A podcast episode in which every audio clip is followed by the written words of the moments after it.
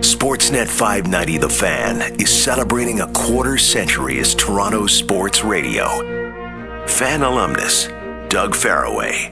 How did I get the nickname Deacon? So I've I've mentioned Spider Jones before. Spider has a way of sticking handles on people.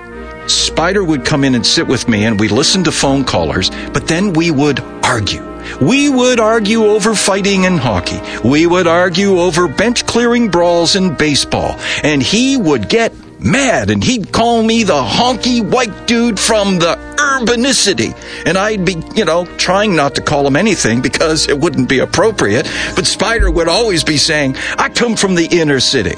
I went to the school of hard knocks.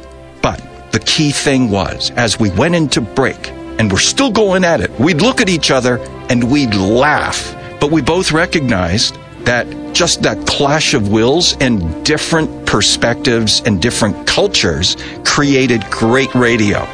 He tried to call me the Pope because I was always pontificating. And I said, There's no way you're sticking that on me. All right, then, you're the deacon. And it kind of stuck.